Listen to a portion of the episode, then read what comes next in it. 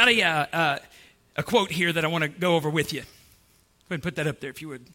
The clearest sensation that a human being has when he experiences the holy, we're talking about holy today, and you got to get this in your mind, is an overpowering and overwhelming sense of creatureliness.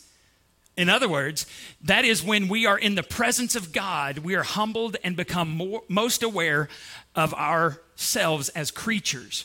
This is the opposite of Satan's original temptation you shall be as gods. When you see a holy God, you all of a sudden realize you're not in his category. I've been telling you for several weeks now, there's, there's two categories of beings there's God by himself, created beings, everything else. Creator, created. When you see God's holiness, all of a sudden you realize, I'm just a creature created by that God, and, and it will change you. Now, I want you to say this to me. I want you to say, You make a lousy God. Come on, y'all can do better than that. Say it. Thank you. So do you. All right? Let, let me read you this and then, then we'll talk more about it. Make every effort to live in peace with everyone and to be holy. Why? Without holiness, no one will see the Lord. If, if nobody's going to see the Lord without holiness, then we better figure out what it is. So I want you to imagine for a second that we have been following the children of Israel. You and I are on this documentary film crew, and we're interviewing the Israelites after they've come out of Egypt. We've walked with them through the wilderness. We've gone through the Red Sea. That's just really cool. That's some great footage. Let's just admit that. We get to Mount Sinai, and it's called the Mountain of God. And while we're doing our, our man on the street interviews, we've done hundreds of them. And, and this day, you know, it's kind of a regular day. If any time you have two to three million people in the wilderness camping out can be called regular, right? There were two to three million Israelites. They're camping out. They're in tents for over 60 days. We've been doing this for 60 days. And so it's, it's the end of a regular day. You're about to call it quits. And then all of a sudden, thunder and lightning and, and earthquake begins to happen on Mount Sinai called the Mountain of God. And so somebody says, It's the real God. And all two to three million people fall on their faces in fear, including you and me, because we're on this cruise. So we're down here, we're in fear. But being the hardened news reporters that we are, we realize this would be a great time to get an interview about what the real God is like. So we crawl around. Hey, dude, what's the real, what's the real God like? Do you think anybody on the ground paralyzed with fear is going to go, oh, you know, the real God, he's my homeboy. He's just the man upstairs. We're tight. I think anybody with a brain is going to go, get that microphone out of my face, you idiot. We're about to die. We're in the presence of a holy God. Don't you care? You see, I think that you and I, I, I don't, I know it. We've lost the sense of God's holiness. We rush into the presence of a holy God and we demand that a holy God do what we want him to do. That's not how it works. Can I suggest today that we need to get this back, this holiness, because every time you meet someone in the Bible, every time, and they see God face to face, they're on their face. They're paralyzed with fear because He's a holy God and they're not. And, and see, it's because, I think it's at least partially because we are in a physical world and we see things, we don't see the spiritual realm. In the spiritual realm, God's holiness is on full display, and we're going to read about it in just a second. And, and anytime one of those creatures stepped into our world, it was so otherworldly that people fell down and said, I'm a dead man. Because the angel, even angels would say, Fear not. First thing, because they, these people were scared to death. Every person fell on their face because they were not holy. God was. And if you see God, you will fall on your face because you're not holy. And He is. Isaiah the prophet said this in Isaiah 64 We are all infected and impure with sin. When we display our righteous deeds, they are nothing but filthy rags. Anytime someone begins to give you their resume on how righteous they are, when I hear that, in fact, I heard that this week. Somebody gave me a resume of, of how righteous they are. I do this and this and this and this. And I thought, apart from Jesus Christ, your righteousness is filthy rags. Here's what Isaiah says like autumn leaves, we, you and I, wither and fall, and our sins sweep us away like the wind. The best we can, the best I can do on my best day by myself is filthy rags that are just going to blow away. See, holy means several things. We're just going to run through these. Set apart, distinct, different, separate. Literally, it means a cut above everything else in a category by itself. And when you see a holy God, when we see a holy God, we are undone. I'm going to read about that in a second. So, the la- what, I, what I want to ask is when's the last time you were undone before God, face down, begging God to forgive you of your sins? Because you knew your sins would destroy you in the presence of a holy God. We need to know that Jesus is our friend. We sang that song last week. What a friend we have in Jesus. Great song. We need to know that. But we also need to know that God's holy because most Christians' lives scream, I don't believe God's really holy, even though the Bible says, be holy because I am holy. God doesn't mean that. It's more of a guideline, it's more of a suggestion. See, I think most Christians can live any way they want to, and God has to forgive us because He's a good God and He just wants us to be happy. If you believe that, you do not understand the holiness of God as He's revealed it to us. See, the first time it ever shows up, the Israelites had just come across the Red Sea. You remember they're on one side, God parts the water, they walk through on dry ground. They're over here, they turn around, they watch, and Pharaoh and his army come in, and God brings the water to crush them. They die. And so what happens, as soon as they're watching that, they sing a song, and it's called the Song of Moses. It's in Exodus 15. And if you read in, in Revelation, you'll find out that this song of Moses is being sung in heaven right now. That's pretty cool, makes it pretty important to me. Here's what it says Exodus 15 1. Then Moses and the Israelites sang this song to the Lord I will sing to the Lord because he is worthy of great honor. He has thrown the horse and its rider into the sea. And then he asks this question Are there any gods? Notice that's a lowercase g. Are there any gods like you, Lord, uppercase G, and that uh, uppercase L? That actually means his covenant name, Yahweh. Is there any like Yahweh, the holy God? And then he answers, There are no gods like you. And then he says, You are wonderfully, what is that word? Holy. The first thing they thought of when, when Pharaoh was destroyed is what a holy God we serve, amazingly powerful and workers of miracles. See, the, the simplest way I can describe this to you is holiness is absolute absence of evil. It's the absolute absence of evil. And the reason you and I can't, com- uh, can't comprehend this is because that word absolute. We, whenever we're talking about things, we tend to do degrees like good, better, and best. I was at Discount Tire this last week, and, and, they actually had a display in there good tires, better tires, and best tires. And, and of course, the price is lower, higher, and best. And I think best actually means best for them because the price of the tires, right? There's degrees there. But when you're talking in Hebrew, the language of the Hebrews, um, you, you don't go with good, better, and best. You repeat something. That's how you make sure that people know that this is better than anything else. You repeat it. And so we come across this in, in, um, in these two passages we're about to read, where, where they say, Holy, holy, holy. Repetition represents maximum quality. He's not just holy, he's holy, holy, holy. He's the best. So let's read it in Isaiah chapter 6, verse 1. It was the year that King Uzziah died that I saw the Lord. Isaiah is speaking here. He was uh, sitting on a lofty throne, and the train of his robe filled the temple. I'm going to come back to that train of the robe. Remember that, but we'll talk about it in a second. Attending him, God, were mighty seraphim, each having six wings. With two wings, they covered their faces. With two, they covered their feet. With two, they flew. They were calling out to each other, Holy, holy, holy. Not just good, better, best. Above all the rest, holy is the Lord of heaven's army. The whole earth is filled with his glory. Their voices shook the temple to its foundation, and the entire building was filled with smoke. At that moment, Isaiah sees the whole thing and he goes, Oh no. And what he actually says is, I am undone because I live I'm a man of unclean lips and I live among a people of unclean lips. That's pretty powerful stuff. Now let's jump to Revelation where John has a vision of what's going on in heaven. He says, I saw a throne in heaven and someone sitting on it. The one sitting on the throne was as brilliant as gemstones like jasper and carnelian. And the glow of an emerald circle uh, emerald circled his throne like a rainbow. Now, you remember Noah saw the rainbow after the storm. Here, John sees the rainbow around God's throne before the storm of Revelation, where the, where the tribulation comes and, and God comes back and he destroys all of his enemies. He sees the, the rainbow before. And then if you read Ezekiel, Ezekiel sees a very similar thing where he sees this throne and he sees a rainbow. He's in the midst of a storm. And here's what it means God gives you promises, God gives you rainbows before, in the middle, or after storms to let you know that he is in charge, he is holy.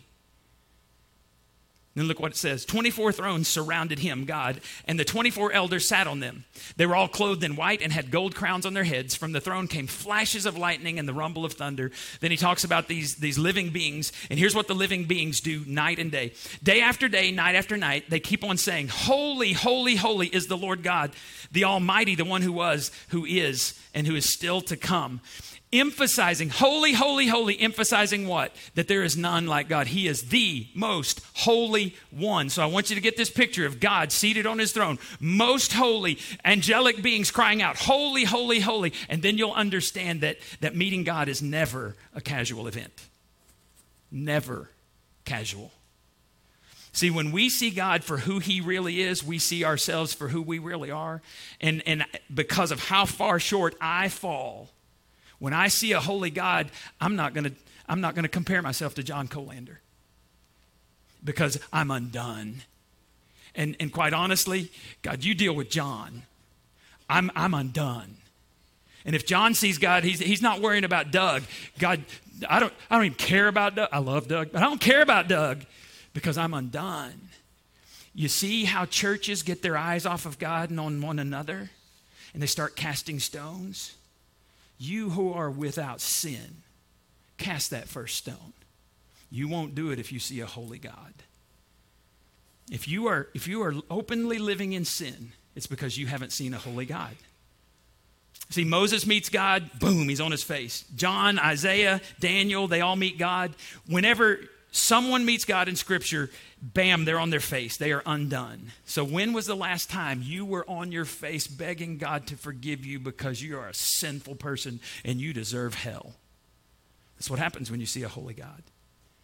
Look what in Revelation, let's finish that story. Whenever the living beings give glory and honor, so they've already cried out, Holy, holy, holy, and everything is shook in the temple. Uh, when the living beings give glory and honor and thanks to the one sitting on the throne, and this is actually John's parentheses here, the one who lives forever and ever. In case you don't know who we're talking about, the one who lives forever and ever, the 24 elders fall down and worship the one sitting on the throne, the one who lives forever and ever, just in case you don't know who we're talking about. And they lay their crown. So we're told that Christians, faithful Christians, get a crown as your, your, um, your reward in heaven. And here's what you do with your crown. Whenever they cry out, Holy, holy, holy, you take your crown off, you lay it down, and you say, You are worthy, O Lord our God, to receive glory and honor and power. For you created all things, and they exist because you created what you pleased. Let me give you just real quickly some things that ways that God reveals his holiness to us. Number one, it's through places. This is what scripture teaches us. Remember when Moses met uh, God? It was at a burning bush. Uh, a few seconds before that, the bush was normal. When God showed up, the burning bush became holy because God was there. In the Old Testament, he told the, the Israelites to build this thing. It was a, basically a portable worship center. It was a tent, but they called it the tabernacle. And before God showed up, it was just a big tent. But when God showed up, instantly that place became holy. It could be the temple in the New Testament, or, or, or when Solomon built the temple um, in Jerusalem. God told him to build the temple, but it was just bricks and mortar until God showed up and it became a holy place. It could be a former skating rink that has been renovated into a worship center, and it's just a former skating rink with carpet on the floor and painted walls until God shows up and then it becomes holy. And it could be your body because the Bible says, Do you not know that your body is a temple of the Holy Spirit who is in you, whom you have from God, and you are not your own, for you've been bought with a price by a holy God. Therefore, glorify God in this body. You don't get to go where you want and do what you want if you're going to glorify a holy God. Wherever God shows up, it instantly becomes holy. Second thing, God reveals his holiness through the law.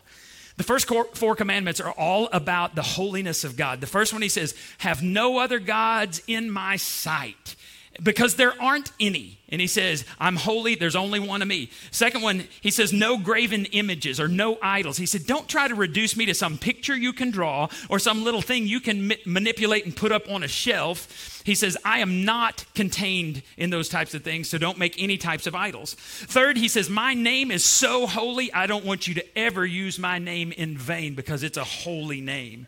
And then fourth was about the Sabbath day.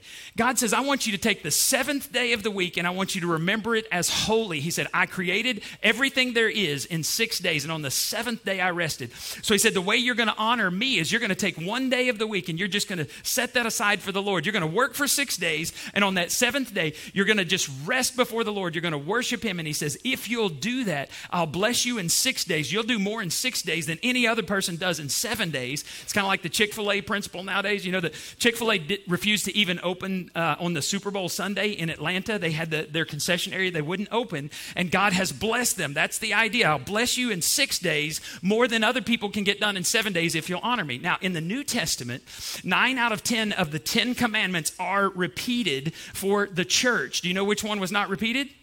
The Sabbath day. You want to know why? Somebody say yes. Because in the New Testament, they switched from the Sabbath day to the day Jesus Christ was resurrected from the dead. He was raised on the first day of the week, and the very, very first disciples began to worship him to celebrate Resurrection Day every first day of the week. So it's not an accident that that's not uh, commanded in the New Testament to keep the Sabbath because worship went to the Sunday. The first four commandments are all about your relationship with God. And if you get that right, then you'll get the other relationships right. The next six, if you want healthy relationships, he says, honor your mom and dad, don't commit murder, don't lie, don't steal, don't commit adultery, and don't covet. If you get the first four right, treating God as holy, you'll get all the others right because you'll, you'll treat people well because they're made in the image of God. Now, third, God reveals his holiness through the prophets. Isaiah, Jeremiah, Zechariah, you name all of the prophets. Daniel, a prophet's job was really simple tell the Israelites, stop worshiping idols. They kept doing it. Throughout the centuries, they kept doing it. It's a message you and I need to hear. Basically, they said, go back to the first four commandments, do those right, and you'll quit worshiping idols and you'll be right before God. Get those right, and it leads to everything else. Jesus actually said, when he was asked what is the greatest commandment, he said, Love God with all your heart, soul, and mind. You do the first four commandments. Then he said, Number two is love your neighbor as yourself. All of the law and prophets revolve around those two things love God, love people, and you'll be all right. The prophet's job was this it was to afflict the comfortable and comfort the afflicted. See, they were always sticking their noses right in the middle of where God told them to stick them. And they would say, Don't you people understand? God is holy. Your sin has caused your unholiness to come into conflict with his holiness, and you're going to lose. But God wants to bless you if you will confess your unholiness. He wants to help. But if you keep flaunting your unholiness in his face, if you're basically telling God what he can do with his holiness, then you're going to lose that battle. How'd the people respond? This over and over, Israel, how'd they respond? Why don't you stick your message in your ear? Clean it up for church. I would have said rear. Casey would have said something else. Um, no, that's the animal. Sorry, you wouldn't have said that. You, you, were talking about the animal. Sorry. When the people rejected the message of the prophets, God revealed himself in another way, his holiness, and it's through wrath and judgment when, when we discovered that Hannah had appendicitis, this was several years ago, we didn't know because she, she has a high pain tolerance and we didn't know that she had appendicitis. When they finally discovered it and we got her admitted to the hospital, the doctor said, Well, I'm going to try the scope first because she'll recover very quickly. He got in there and he realized her, her appendix had burst and, and she was close to being septic. And, and so what he did at that moment is he became ruthless. He cut her so that he could get both hands in there. He said it was a very tricky surgery because the, the appendix was wrapped around, it was burst, there was poison everywhere. He had to be ruthless and he had to attack what was killing my baby. Had he not attacked it, my baby would have died. When he came the next day to talk to us, he kept saying, Death. You don't realize how close you were to death. I'm like, Shut up, dude, because this is really making me unnervous. He, uh, uh, uh, it's unnerving me because you, you're talking about my baby girl would have died if he had not attacked what was killing her.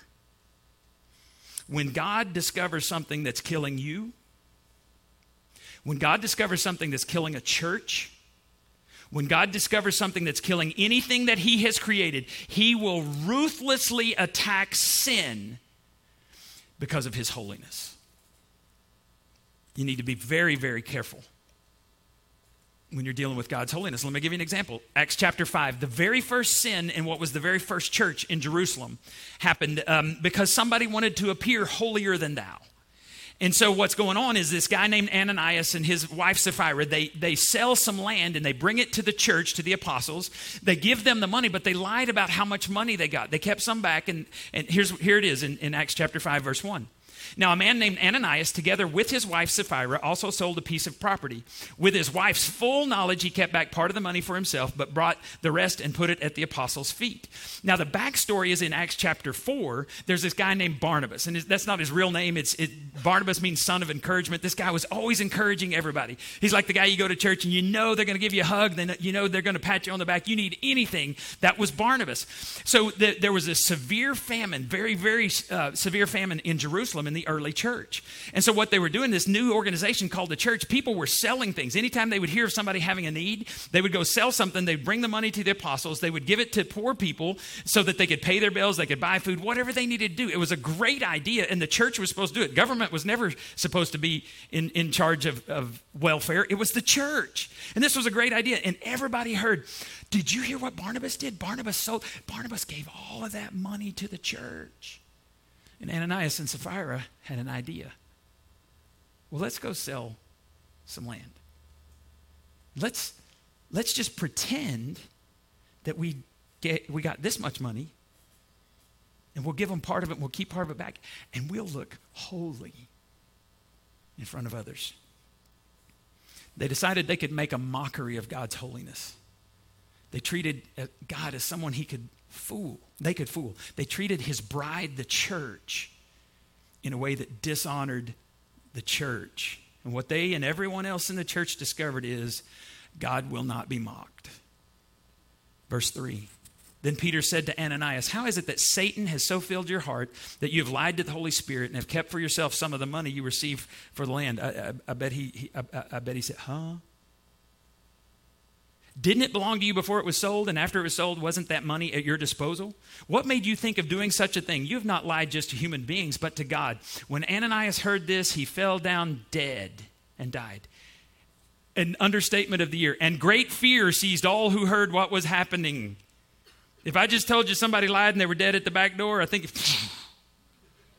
either you're on your face going, ah, it's the holy God, or you're running. Ah, it's a holy. Oh, either way, you're running. Three hours later, his wife shows up. And Peter says to her, God, be careful whenever, whenever an apostle asks you a question. He said, Did you sell the land for this amount of money? She goes, Yes. Yes, we did. And he said, Seriously? The same men who just buried your husband are at the back door and they're about to bury you. She falls dead.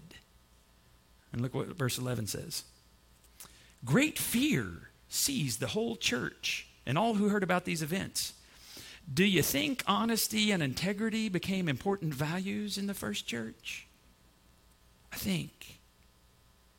God loves us so much that when we step outside of His boundaries, when, out, when we get outside of His holiness, He brings circumstances to bear to bring us back.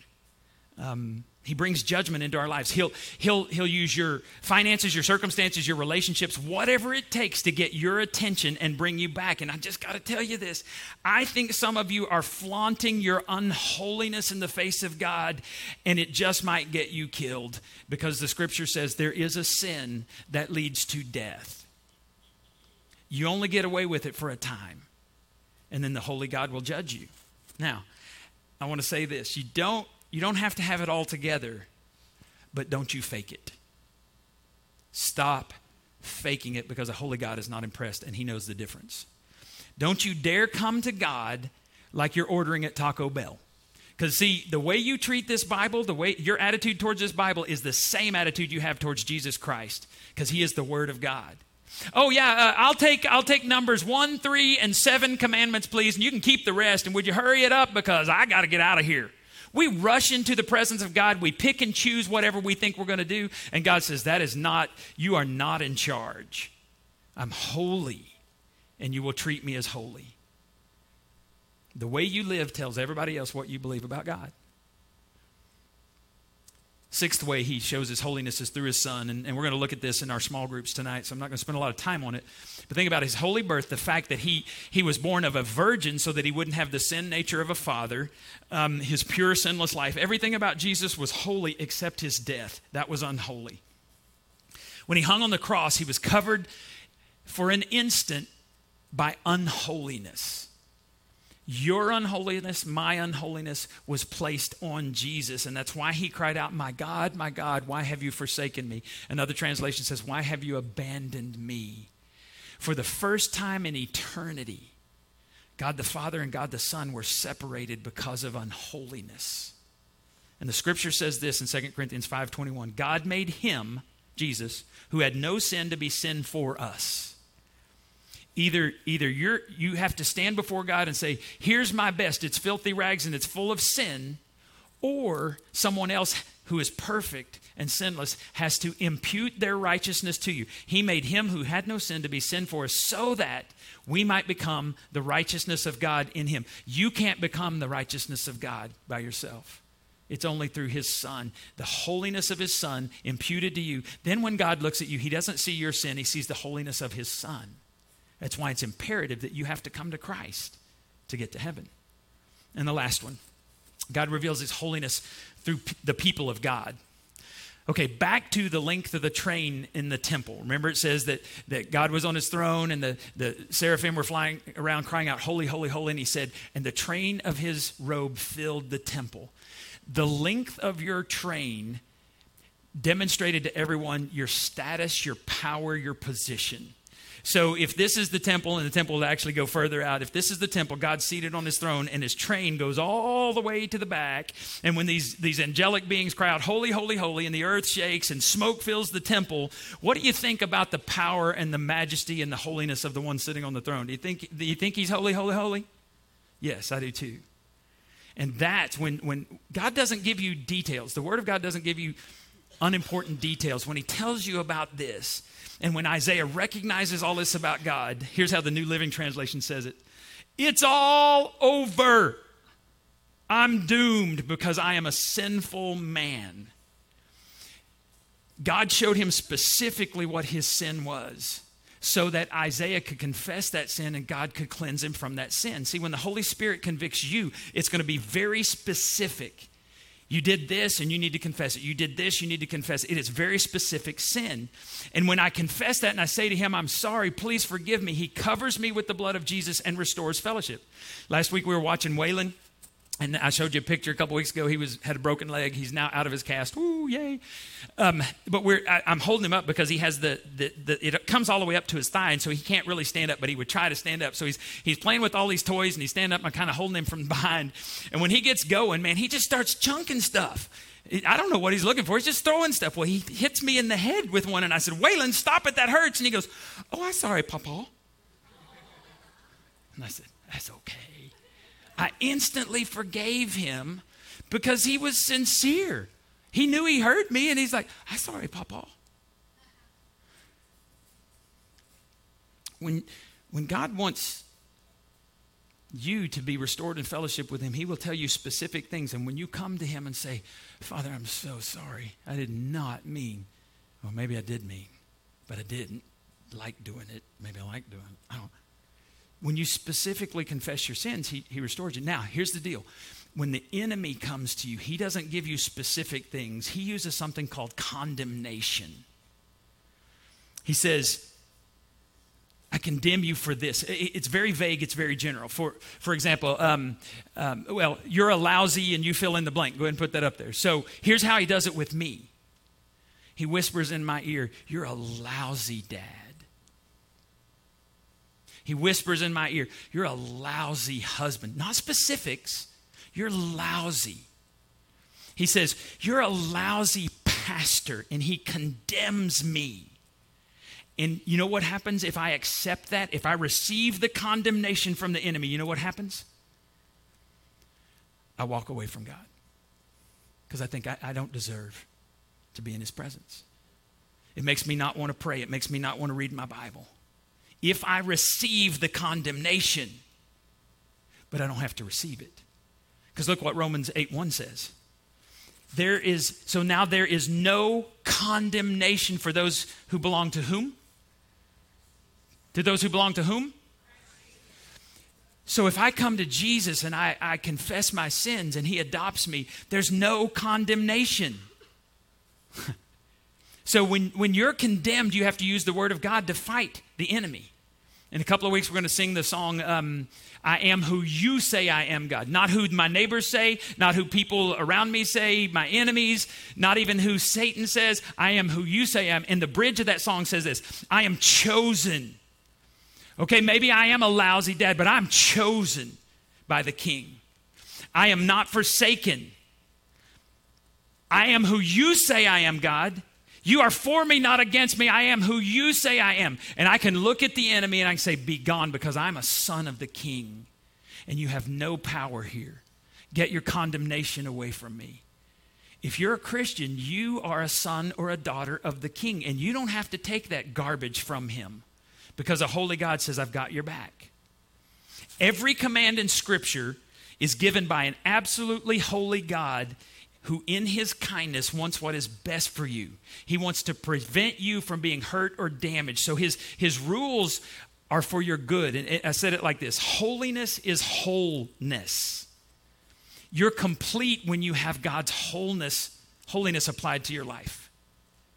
And the last thing I put on there was holiness is for your health your benefit, your health of mind, your health of emotions, your health of spirit, your health of relationships. The holiness of God is for you, not against you.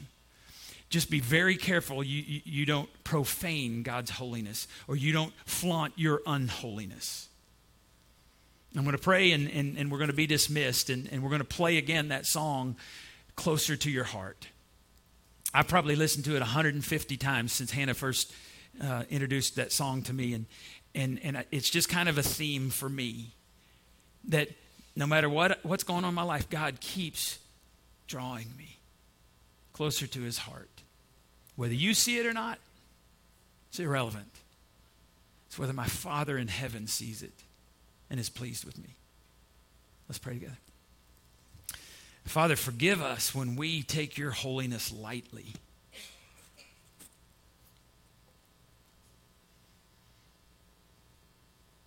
Forgive us when we get on our high horse and we begin to judge others because we think we know what their motives are. We think we know what their hearts are. And we pronounce judgment as if we're God Himself. Forgive us for that. And remind us there is none like you. You're kind and you're tenderhearted and you're good and you're sovereign, but you are also holy. Remind us of the danger of flaunting unholiness in the presence of a holy God. We pray in Jesus' name. Amen.